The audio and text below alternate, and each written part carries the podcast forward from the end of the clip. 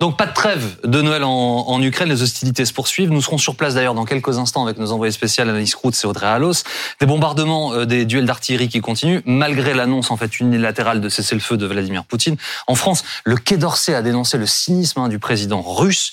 On va d'abord revenir sur cette annonce de cessez-le-feu, Céline, auquel en fait Ukrainiens et Occidentaux n'ont jamais cru. Oui, cette annonce c'était jeudi. Vladimir Poutine ordonne à ses troupes de faire taire les armes pendant 36 heures le long de la ligne de front, de vendredi midi jusqu'à ce soir minuit, heure euh, russe. Le président Poutine dit répondre à la demande du patriarche Kirill, c'est le chef de l'église euh, orthodoxe russe, soutien de la guerre en Ukraine, qui quelques heures plus tôt avait appelé au respect d'une trêve de Noël, puisque c'est aujourd'hui effectivement le Noël orthodoxe.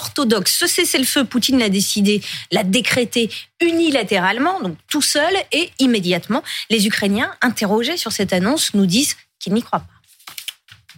Devons-nous croire les Russes? D'une part, ils donnent leur bénédiction à la guerre et au meurtre, et d'autre part, ils essayent de se présenter comme des saints contre les effusions de sang.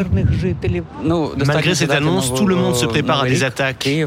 On se souvient tous de ce qui s'est passé au Nouvel An. Le patriarche Kirill dit rarement des choses sensées. Je pense que ces paroles ne sont que de l'hypocrisie.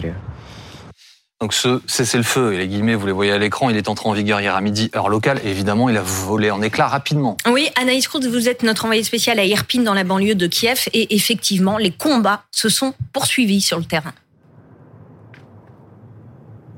Oui, quelques heures après le début de ce cessez-le-feu unilatéral décrété par la Russie, des tirs côté ukrainien et côté russe ont retenti à Barmout, l'épicentre de la guerre dans l'Est. Des combats qui se poursuivent euh, toujours actuellement euh, dans le Donbass. Personne ne croyait véritablement à ce cessez-le-feu. Hein. Plusieurs responsables euh, politiques parlaient d'hypocrisie, de provocation de la part de Vladimir Poutine. L'armée russe, elle, assure respecter ce cessez-le-feu et accuse l'armée ukrainienne de bombarder des positions russes. Quant aux autorités ukrainiennes, eh bien, dénonce euh, des frappes, deux frappes euh, sur Kramatorsk, mais aussi des tirs d'artillerie dans la région euh, de Lugansk. Ce, ce, cessez-le-feu, n'aura donc jamais véritablement commencé. Dans ce contexte, Anaïs, est-ce que les Ukrainiens peuvent se retrouver, célébrer le Noël orthodoxe?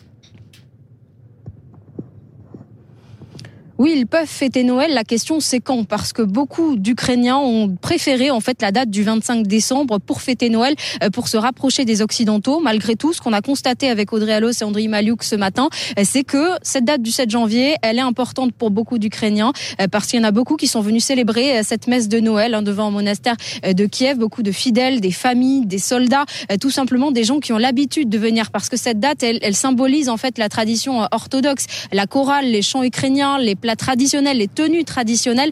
Tout ça, ça fait partie euh, de l'ADN du peuple ukrainien. C'est ce que nous expliquait un couple euh, hier. On a ça euh, dans le sang. Quelle joie de pouvoir continuer à, fêter ces, ces, traditions en temps de guerre. Malgré tout, eh bien, ce sera peut-être le dernier Noël orthodoxe à cette date du 7 janvier parce que l'Église ukrainienne, qui est indépendante, eh bien, a annoncé qu'elle allait modifier son calendrier pour pouvoir avancer la date de Noël au 25 décembre. Merci beaucoup Anaïs Roux, Sodra Alos, envoyé spécial BFM TV en Ukraine. Emmanuel Dupuis, pourquoi ce cessez-le-feu ne tient pas? Est-ce que c'est parce que Poutine a bluffé depuis le début Parce qu'il ne tient pas ses troupes sur le terrain?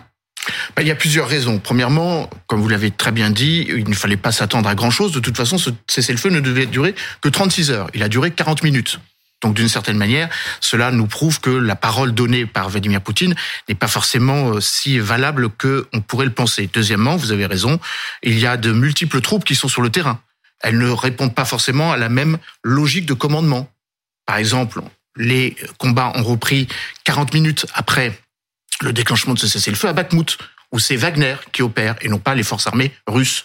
Et on a évidemment aussi le sentiment que les milices des deux républiques, euh, donc euh, qui s'étaient autoproclamées en 2014, qui ont été rattachées à la Russie en septembre, répondaient aussi peu à la ligne de commandement russe. Donc il y a sans doute aussi peut-être des failles dans la transmission des ordres que Vladimir Poutine a voulu donner. Et puis deuxièmement, euh, on a quand même, troisièmement, pardon, on a quand même le sentiment que ce cessez-le-feu n'avait que comme vocation à s'adresser à la population russe en montrant que traditionnellement, on devait respecter une trêve humanitaire religieuse.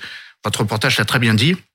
Il y a bien 80% de la population ukrainienne qui est orthodoxe, mais euh, depuis l'autocéphalie de l'église orthodoxe, d'une des églises orthodoxes ukrainiennes en 2018, euh, les Ukrainiens ont préféré le calendrier grégorien plutôt que le calendrier julien. Ouais, et l'armée russe, le ministère de la Défense russe, qui dit à l'instant vouloir poursuivre ce cessez-le-feu, malgré, je le cite, les tirs d'artillerie des forces armées ukrainiennes sur les zones peuplées et sur les populations russes. Voilà la déclaration euh, à l'instant. Euh, le président ukrainien, lui, de son côté, il a accusé Moscou de vouloir en fait gagner du temps, Céline. Oui, ce cessez-le-feu décrété unilatéralement par Poutine. Euh, Zelensky, eh bien, il n'y a jamais cru et il n'en a jamais voulu. On l'écoute.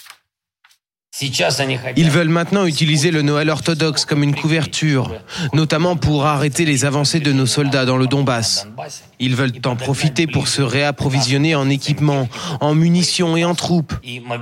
Qu'est-ce que cela leur apportera? Seulement de nouvelles pertes.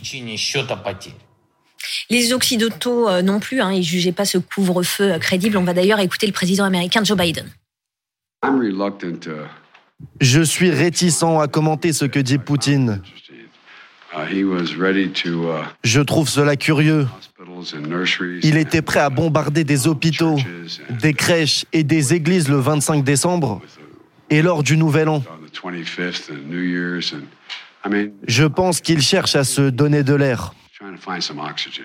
Emmanuel Dupuis, est-ce que ce couvre-feu, c'est pour Poutine l'occasion de gagner du temps, de se donner de l'air, comme le dit Biden? Oui, euh, mais c'est aussi une occasion de masquer ce qui va advenir d'ici quelques jours, vraisemblablement une remobilisation euh, de, la population russe. On se souvenait euh, qu'il y a eu une mobilisation partielle en octobre dernier, 300 000 hommes. On parle de plus en plus, dans les premiers jours de janvier, d'une nouvelle mobilisation qui irait jusqu'à 500 ou 600 000 Russes qui seraient donc mobilisés sous les drapeaux. C'est peut-être une façon de calmer la tempête qui actuellement est de plus en plus vive à Moscou, où on est de plus en plus dubitatif sur les buts militaires recherchés par cette opération qui a commencé il y a 318 jours, avec finalement très peu de réussite. En tout cas, Kiev n'est pas tombé. Une partie du territoire que les Russes avaient conquis depuis le 24 février a été reconquis par les Ukrainiens. Donc le président euh, Poutine a besoin effectivement, comme le dit Joe Biden, d'un peu de bouffée d'oxygène pour sa population, pour son opinion public. Par contre, je ne crois pas que 36 heures suffisent à remobiliser des troupes russes pour les repositionner pour une contre-offensive. Cela adviendra au printemps. Dubitatif aussi sur les résultats, hein, puisque cette annonce de cessez-le-feu, elle tombe euh, quelques jours après de nouveaux revers sur le terrain pour la Oui, effectivement, moins d'une semaine après une frappe ukrainienne qui a fait au moins 89 morts dans les euh, rangs russes. C'était à Makivka, à l'est de la ville séparatiste de Donetsk. C'était la nuit du, Nouvel An, un bombardement meurtrier qui effectivement euh, a suscité des critiques en Russie à l'encontre du commandement euh, militaire. Du coup, en décrétant ce, ce cessez-le-feu, ce qu'on comprend Emmanuel Dupuis, c'est qu'il y a une question d'image pour Poutine. Il veut apparaître comme un homme de paix. Bah, en tout cas, celui qui doit donner des réponses aux familles endeuillées, sans mm. doute plus que 89. On parle au minimum de 400, les Ukrainiens évoquent 600. Mais il y a aussi une façon assez cynique de percevoir ce cessez-le-feu en voulant tout faire pour qu'il n'y ait pas de nouveau ce type de catastrophe. Imaginez-vous si le soir de la nativité orthodoxe, donc le 7, euh, le 7 janvier, il y avait de nouveau la géolocalisation de ces jeunes mobilisés avec un téléphone portable. Donc c'est aussi une façon d'essayer de provoquer une sorte de sécurisation, car à dix jours euh, de, de, distance, le président Poutine aurait été vraiment là particulièrement affaibli. et sur la force des images, on va regarder euh, une image qui date d'il y a quelques heures. C'est euh, cette nuit à minuit, Vladimir Poutine a assisté seul à un service religieux célébré ici dans une église du Kremlin pour la Noël orthodoxe voilà, image euh, pacifique, mais il apparaît bien seul quand même, le président russe. un peu comme toujours, hein, ce souci d'être euh, isolé, protégé, euh, seul dans une pièce. Est-ce qu'il veut vraiment la paix, cet homme? Alors, dans ce conflit, il y a un homme, le président turc, qui essaie de jouer les médiateurs entre Moscou et Kiev, et Erdogan a eu Poutine au téléphone. Jeudi, le président russe lui a dit que la Russie était prête à dialoguer sérieusement avec l'Ukraine à condition que les Ukrainiens se plient aux exigences russes et à condition qu'ils acceptent, acceptent pardon, les nouvelles euh, réalités territoriales, c'est-à-dire l'annexion par la Russie de quatre régions en Ukraine. Des conditions qui sont jugées inacceptables par les Ukrainiens qui répondent pas question. Avant toute chose, les forces russes, elles doivent se retirer complètement de notre pays, y compris de la Crimée. Et si elle ne se retire pas, eh bien, nous reprendrons par la force les territoires occupés. Donc, on ne voit pas la porte de sortie sur le terrain. La ligne de front ne bouge pas beaucoup, mais on l'a vu, les, les, bombardements, les attaques se poursuivent. Et la grande question, nous dit Ulysse Gosset, c'est Que va-t-il se passer dans les prochains mois? On l'écoute. La grande question qui est posée en ce début d'année, c'est de savoir à quel moment les Ukrainiens pourraient lancer une nouvelle contre-offensive et à quel moment l'armée russe pourrait, de son côté, lancer une nouvelle offensive pour essayer de reprendre des positions.